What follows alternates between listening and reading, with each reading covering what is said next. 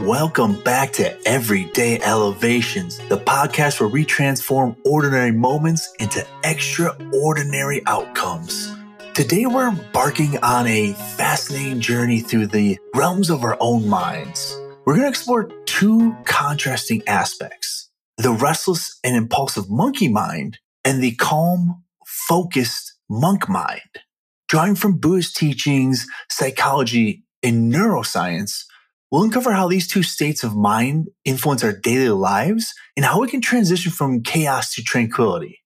Now that we set the stage for our exploration of the mind's realm, let's begin by understanding the monkey mind. The concept of the monkey mind is often associated with Buddhist philosophy, where it's likened to a monkey swinging tirelessly from tree to tree. In the realm of psychology and modern neuroscience, it parallels our mind's tendency to hop from thought to thought, often without even apparent logic or order. And this restlessness of the mind, while it's a natural aspect of human cognition, it can lead to a state of constant distraction and in turn reduce our ability to focus and be present. So having introduced the monkey mind, let's delve a little bit deeper into some characteristics. We'll explore how restlessness, emotional activity, or emotional reactivity, and impulsiveness define this state of mind and what neuroscience tells us about these traits. So let's start off with the restlessness and distraction. The monkey mind is typified by its inability to stay still. Now, I know that I have a monkey mind a majority of the time. My mind is going a million miles a minute. And that's a key characteristic of this. It's the wandering mind that drifts away. What and it could drift away at any moment. Like, let's say you're in a meeting or even if you're reading a book. It takes me a, a long time to read. It took a lot of really training my brain to be able to get through a book because my mind would always go off into another thought process while reading. And sometimes it, it would be related to the book. Other times it'd be related to other things but it was always a problem for me in terms of retention because my mind was always wandering. I was never really present to grasp the information. Now, scientifically speaking, these type of things can be attributed to what's called the neurotransmitter dopamine. And dopamine plays a role in your attention and focus. A dopamine imbalance can lead to attention deficits and that restless mind I mentioned. Another thing that is a characteristic of the monkey mind is emotional reactivity. The monkey mind reacts instantly and emotionally, often magnifying negative thoughts or worries. So if you ever catch yourself getting really, really upset over something, it could be something small, but you catch yourself instantly going like, oh, like super stressed or really sad or even really angry right off the bat. And it could be something minute again, but your brain goes to these worst case scenarios. Odds are that's the monkey mind reacting. And that's just something for you to recognize. Now, research in affective neuroscience suggests that emotional reactivity is linked to the, the amygdala, a part of the brain's limbic systems responsible for the emotional responses. Now, let's talk a little bit about the impulsiveness and decision making. We kind of touched on it briefly, but let's go a little bit more in depth. A hallmark of the monkey mind is making hasty, impulsive decisions without thorough thinking. According to a study in the Journal of Neuroscience, impulsiveness is associated with diminished activity in the prefrontal cortex. The brain region is responsible for decision making and impulse control. So the prefrontal cortex is it is really the region of the brain that's responsible for both of those, the decision making and the impulse control. All right. So we have a more clear picture of the monkey, monkey's mind characteristics. It's crucial to understand its impact. So let's examine how this restless state of mind affects our mental health, our productivity, and our personal relationships. So the constant mental chatter and lack of focus can lead to a lot of stress and anxiety. A study in the Journal of Cognitive Neuroscience linked mind wandering to patterns of brain activity associated with poor mood. Difficulty in controlling the monkey mind can also contribute to disorders like ADHD, which is characterized by restlessness and inattentiveness. Another thing is that this has a rather large effect on productivity.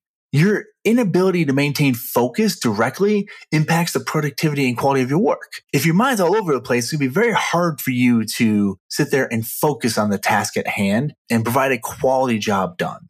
The monkey mind's distraction can lead to errors and thus decrease efficiency. So you have to be aware that if your mind starts wandering, you might want to take a step back and try and refocus yourself, calm your mind down a little bit. Because odds are, if you're going a mile a minute, you think about other things at the same time while doing work, you're going to have some errors in there and that can be detrimental to you.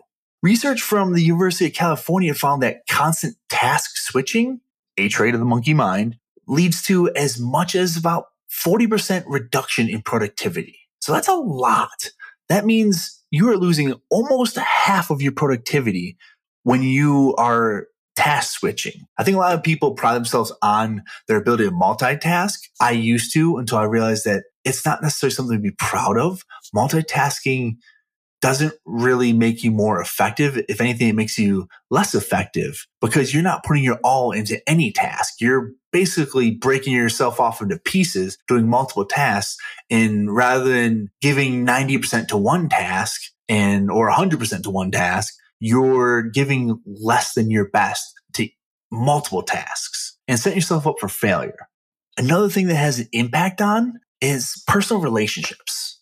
So the monkey mind often hinders deep, meaningful conversations because you, you struggle to stay present when you have the monkey mind and you struggle to be attentive.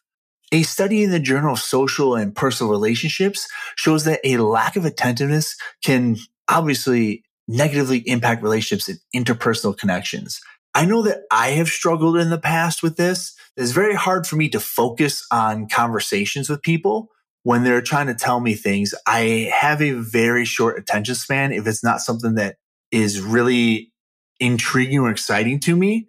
And it's something where I've had to hone in my my attention span, my my focus. Because someone's trying to talk to me and they're taking their time out of their day to tell me a story, no matter what the story is, I should be showing them the respect they deserve by listening to it and understanding it. Sometimes they're even asking advice and my brain starts to wander mid advice. And that's a huge issue. People are coming to you for something and asking for your help and you're not fully present in that moment. So it's huge to recognize these type of things and understand how that can negatively impact things. If someone feels like you're ignoring them when they're having a conversation or you aren't listening, it's going to feel disrespectful.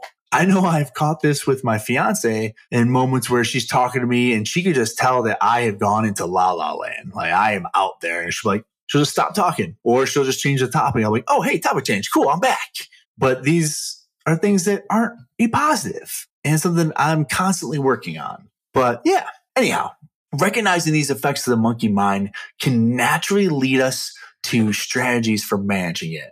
So what we're going to do now is we're going to explore some methods including mindfulness and meditation to tame this restless mind and help to enhance our mental focus and our ability to be more tranquil or more at peace. So let's first talk about mindfulness and meditation. Mindfulness practice and meditation are proven methods to tame the monkey mind. They help to reduce wandering thoughts and they help your brain to focus. what this does, it helps to reduce ADHD symptoms. Again, restlessness and impulsivity are two big ones if you're able to sit there and be more in the moment, you're going to be less likely to have that wandering mind and a lot of other stress that come with it. Let's use a couple examples. Let's say you, you're out on beach. When you're on that beach, don't just zone out and daze out. I mean, you can, that's your world. Do whatever you want to do. But if you want to practice mindfulness, dig your toes and your feet in the sand. Think about how that feels with your toes in that sand Uh, odds are if you're at the beach, you're going to have some waves crashing. Hopefully you're somewhere beautiful where there's, where there's ocean or something. Regardless, if you have a body of water there too, listen to the crashing of the waves. Do you hear birds? Do you hear other animals? Do you hear laughing children, laughing parents? What do you hear around you? What is going on in that moment? These are things that are going to help you stay grounded. They're going to help you really focus in. Now, let's say you don't have a beach by you. Okay, cool. Odds are you have a park. You can do similar things. I am a big proponent of putting my feet in the grass. I want to feel the ground. And I like to say it's like I want to feel one with the earth. a little hokey, but you get the gist of it. This way I can feel the texture of the grass. Is there a little dew on the grass? Is the grass a little dry? Like, how does it feel? Is there breeze? Do I, do I smell any flowers or any, any woods or trees or anything around me? Like, what are my surroundings? Where am I at in this moment? It just helps me to hone that in. Okay, I went a little bit on the deep end on that one, but I wanted to give some more concrete examples of how you can practice mindfulness. And you can also look into various apps. There's the Calm app. There's Jay Shetty has a wonderful app that is like $40 a month, somewhere along those lines. It's called Genius app, and he does all kinds of in-depth teaching on there as to how to become more mindful. As actually some of my first experiences in mindfulness. He also has a Facebook page where you can look at that and he he did I want to say it was 2 weeks in total of meditation. If you look for Med- Jay Shetty meditation, it'll have those on there. Hopefully, last I checked a few weeks back, they did. And sometimes I like to go in there just because, I mean, the man has a soothing voice, so it is what it is but he he's really good at helping keep you present in the moment and understand that it's okay if you fall out of it. You're not expected when meditating, when you're first starting, especially to be able to stay present in and grounded in that moment for 30, 40 minutes. Start slow. One, two, three minutes. Then go from there. Like do what you have to do to practice that mindfulness. But again, I went way too far off the tangent on there. So let's go into cognitive behavioral techniques. So, short, we call it CBT. CBT can help in managing the monkey mind because it addresses negative thought patterns. Research indicates that CBT effectively reduces symptoms of anxiety and depression, which are often worsened by an uncontrolled monkey mind. So some techniques you can use would be journaling, write down your thoughts throughout the day, I like to do it first thing in the morning. I like to do it in the afternoon and then before I go to bed. Sometimes if I'm feeling a little stressed, I'll just write things out. Or if I notice an emotional uptick, I'm going to write stuff out in a journal. And it doesn't matter what you write. Write whatever you're thinking at the moment. People get way too critical of themselves and it's not that serious. Just write and then look back and see what caused those emotions at that time and how you can maybe better react to it in the future. Then, of course, there's mindfulness meditation. I went plenty into that, so I'm not going to discuss any further. And there's something called behavior activation. What this does is this encourages engagement in positive activities to improve the mood. So things that are going to boost your mood. They're going to be great activities to do. Like let's say working out. It's a positive activity. Naturally, by working out, you're going to get a, a dopamine spike and you feel better. Then there's going to be lifestyle changes. I recently went through a huge lifestyle change after doing this episode on blue zones, which you can check here on the podcast. I realized that there's just so much I want to learn about it and so many things I want to incorporate into my life to become healthier. Now, one thing I did that they don't, they do, but they don't do it in the same degree as to what we do here in the US. And that's exercise. So I incorporate a lot more exercise in my life. I created a challenge for myself this month called Rovember to Remember, where it's essentially I'm going to be rowing for 1000 meters equivalent to the numerical day. So let's say this is the 11th of the month. Well, I'm going to row at 11,000 meters that day and so on and so forth until I finish the month out. And I also focus on a balanced diet, which is important for lifestyle changes.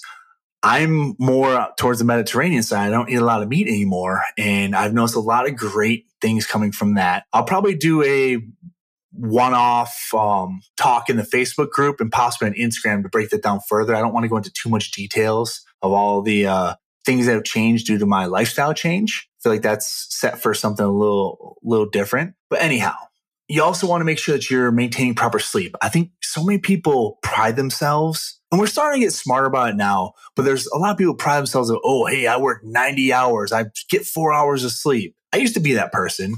And then I realized that, hey, my body isn't recovering. I don't have a healthy, focused mind if I'm not getting sleep and my muscles are still sore. I can't recover if I don't get that. So it's important to make sure you're getting that sleep.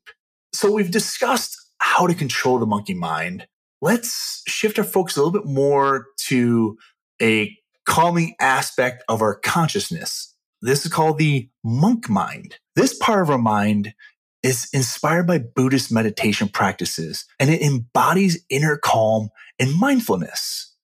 Unlike the restless monkey mind, the concept of the monk mind finds its roots in, as I said, Buddhist meditation practices. The monk mind is similar to a deep, tranquil lake that's undisturbed by the constant ripples of thought and distraction.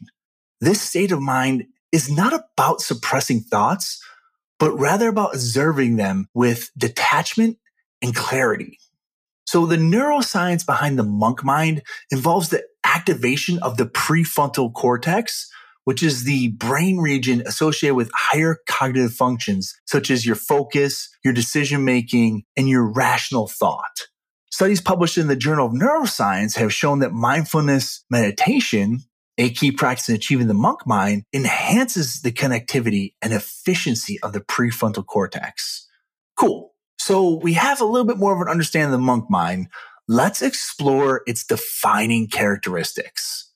One of the characteristics, well, really two, will be deep focus and concentration. The monk mind is characterized by an extraordinary ability to focus and concentrate, free from the usual distractions of the mind.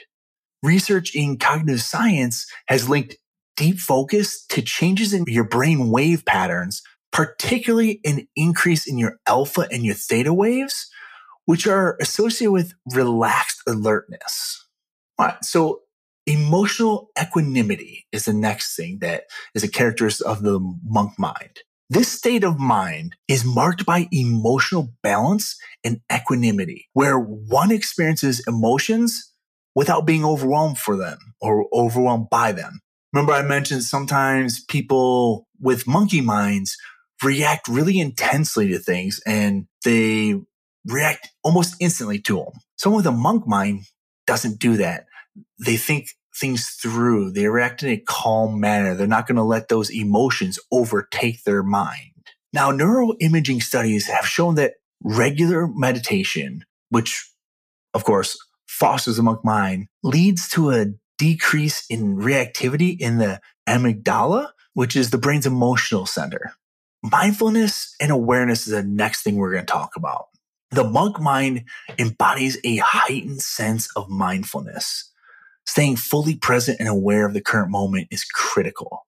So mindfulness practices have been shown to increase gray matter density in the hippocampus as per findings in the psychiatry, the psychiatry research and neuroimaging. And this enhances your memory and your awareness. So knowing the characteristics of the monk mind leads us to consider its large impact on our lives. We're going to discuss how this state of mindfulness positively influences our mental health, our cognitive abilities, and our personal relationships. So let's first talk about the enhancement of mental health. The monk mind contributes significantly to mental well-being because it reduces symptoms of stress, anxiety, and depression.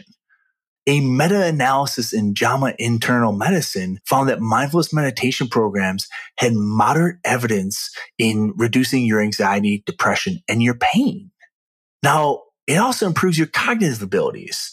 Regular cultivation of the monk mind, it enhances your abilities to include things like your memory, your attention, and your problem solving skills. So you're going to have a better memory if you are more mindful. You're going to be able to be more alert, more attentive in conversations, and you're be able to keep yourself more emotionally calm and mentally clear so that you can solve these problems in a more effective manner.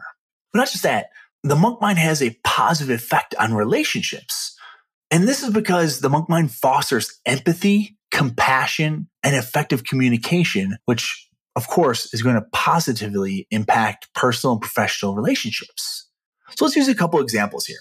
Let's go with empathy development. In this example, a healthcare worker practicing the monk mind would typically become more empathetic towards the patients, meaning they're going to care more for their needs. And that's going to lead to a better patient care and understanding. That's just going to create a better experience for everybody all around. And that's huge. Now, the next thing is going to be the effective communication. Here's another example. And I could just use myself and my fiance, but hey, anyways, a couple engages in mindful listening exercises. This is going to lead to more profound and meaningful conversations and a strong relationship. You're going to have more deep dives. You're going to have more respect for each other in these conversations and you're going to understand each other more intimately because of this. Now, compassion. A volunteer at local shelters adopts a monk mind approach in their interaction with those in need. This shift leads to a deeper understanding and compassion for the struggles of others. They become more patient and attentive, creating a more supportive and nurturing environment for the individuals they assist. So their enhanced compassion not only benefits those they help, but it also enriches their own sense of fulfillment and connection to the community. So understanding the positive impact of the monk mind it's important to learn how we can cultivate the state of being. Let's delve into practices and lifestyle choices that help develop and maintain a mind of clarity, focus, and calm. So first, let's talk about meditative practices. I'm not going to go into too, too much detail because I've already given you quite a bit earlier on, but one of the most effective ways to develop the monk mind is through eh, meditation. Techniques like focused attention meditation and loving kindness meditation are incredibly beneficial. A study in Frontiers in Human Neuroscience showed that meditation leads to long lasting changes in brain structure and function related to enhanced mental clarity and focus. So what that means is that the more focused meditation you, you have and the longer you're able to meditate, the longer lasting changes that are going to be held in your brain. So you, you can essentially rewire your brain for, with more positive results. Now let's talk mindful living. Integrating mindfulness into daily activities such as eating, walking, or even routine tasks just helps maintain a monk mind state. And research indicates that mindfulness based interventions improve well being and reduce cognitive reactivity to negative thoughts. So in layman's terms, if you are more aware of what you're doing in each moment, if you're paying attention when you're cooking, hey, I am moving this way, moving that way, like know each movement you're doing, whether you're working out, like really focus on your form. Be present. Know what exactly what you're doing. If you're going out for a walk, pay attention to the little animals you see on the way. If you have a little scenic view, I live out in Colorado, so I love when I get a chance to see some wildlife. If I see some butterflies, it reminds me of my grandma. So it create, makes me very aware of where I'm at at the moment. There's just little things that help keep me in that moment, keep me mindful. Find things that are going to help keep you in that moment. Now let's talk about intentional lifestyle choices. You want to adopt a lifestyle that supports mental clarity and calm. So for me, that looks like regular exercise. I get up at four anywhere from 4 to 4.15 a.m. and I exercise. Then I make myself a smoothie shake. And then I'm making sure that I eat healthy throughout the day. So I have reduced a huge portion of my meat intake. I am predominantly vegetarian. It's not that I have anything against meat. I'm just trying to see how this Blue Zones diet and meal plan will change the foundation of my body. I want to see some of the effects of it because there's clearly something going on there where people are living to 100 years old on a regular basis out in these blue zones. So I thought, hey, let's let's do that for a little bit. Another thing I do is I make sure that I go to bed early. If I'm going to get up at 4 a.m., I can't be going to bed at midnight. I will not be able to function next day. So I'm usually in bed about 9, 9.30. This way I can make sure I'm getting a, a good amount of sleep. Ideally, I I prefer to have about seven to eight hours of sleep. If I can get at least six and a half, seven, I'm still doing pretty good on the day. There might be a little mental fog in, initially, but then I'll take some supplements to help clear that up, and I'm pretty good.